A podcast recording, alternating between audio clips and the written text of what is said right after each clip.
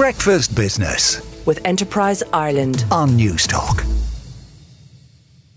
Yeah, welcome back. It is 6:42. Last month we heard that the manufacturing sector in Ireland continued its decline. Last week we heard that the services sector was continuously buoyant and in its ascent. Today we hear from the construction sector that there has been a notable slowdown in the construction of apartments.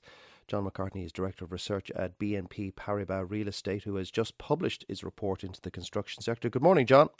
Morning, Joe. How are you? Not too bad, John. So we saw a, con- a contraction in the construction sector? Well, the bald headline statistics uh, confirm that construction activity has uh, declined for the last eight months in succession. But when you dig into the detail, it's actually a, a much more positive picture. Uh, there's no doubt that the sector endured a difficult Q4 2022, but since the turn of the year, actually, Joe, the rate of contraction has been uh, steadily getting smaller. And in fact, by the time we got to May, there was barely any contraction at all. In effect, construction activity has now stabilized. Now, it's interesting that I mentioned earlier on that the uh, construction of apartments has fallen radically. So, it's obviously the shortfall of that drop was made up by the construction in other sectors. Uh, is that uh, are they are they building uh, industrial space or are they building houses, three and four bedroom houses? Well, the I, I, I, suppose the, the overall figures um, are, are pretty positive on housing. Really, I mean, uh, last year, if we just recap, we built nearly thirty thousand new homes. Uh, that was up forty five percent on the year before. If we then turn to Q1 of this year, about six thousand seven hundred new homes were delivered, which uh, is not only nineteen percent up year on year against Q1 twenty twenty two, which in itself was a strong quarter, um, but uh, it's actually the the strongest Q1 ever recorded. Um, so.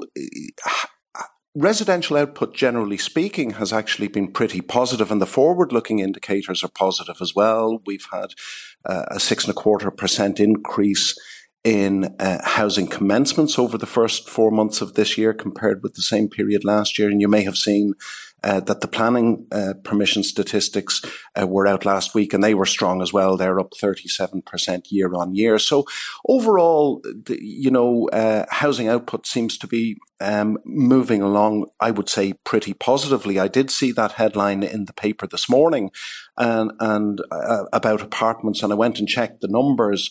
And what I can tell you is that in Dublin alone, uh, there were um, about 18,100 new dwelling units under construction uh, at the at the end of uh, December, and 84% of those uh, were apartments. The number of apartments under construction in Dublin is about 15,200, which is up 2.3% year on year. So one of the nice things about the construction PMI that we're talking about this morning is that it gives an unfiltered view from practitioners on the ground rather than a sort of a lobbyist's view of what's going on in the sector. And what, what they're telling us on the ground is that activity is uh, still contracting marginally, but improving is um, inflation uh, and input costs is that still playing havoc with the sector well, certainly we, we, we are still seeing fairly, fairly robust uh, construction cost in inflation, uh, but all of the statistics that we have available, including from the PMI, indicate that the rate of inflation in the sector is is is is slowing and slowing pretty dramatically. So the, the, the PMI numbers show that the rate of input cost inflation is now at its lowest since August 2020. So if anybody's counting, that's 33 months. So that's positive and that's backed up also by what we see in the wholesale price index for construction materials. So if we were to go back a year ago, uh, the price of structural steel was rising by about 71% year on year. Uh, today, it's declining uh, by 28 percent year on year. And the reason for that really is that uh, many construction materials, including steel, but also cement and concrete blocks and so on, they all require a lot of thermal energy to produce. And that thermal energy normally comes from gas or oil.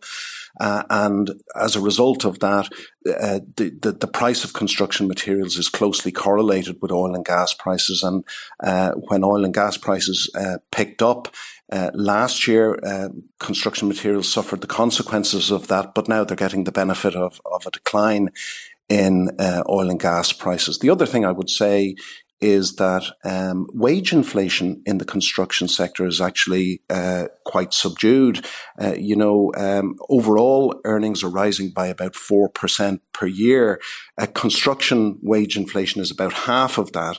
Um, of, of all the sectors that the CSO monitors for wage costs, construction is only number 13 in the league table. So actually, um, I think the picture is positive enough.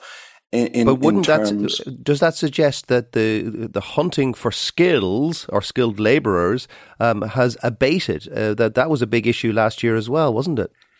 Yeah, well, builders will always complain that they can't get enough uh, skilled uh, workers, and that's the same with many sectors. But but the the statistics, I, I, I read them the same way as you, Joe. Uh, if there's a shortage of labour, that generally causes a bit of an auction for skilled workers, and they can name their price and they get higher wage increases. And we don't see that in the construction sector. As I say, earnings in construction running at a, uh, at an inflation rate of about two percent per year, compared with four point three percent overall overall. So I would agree with you there. All right, John, thank you so much. And uh, thank you for your analysis as ever. That's John McCartney, the Director of Research at BNP Paribas Real Estate here in Ireland. Breakfast Business with Enterprise Ireland on Newstalk.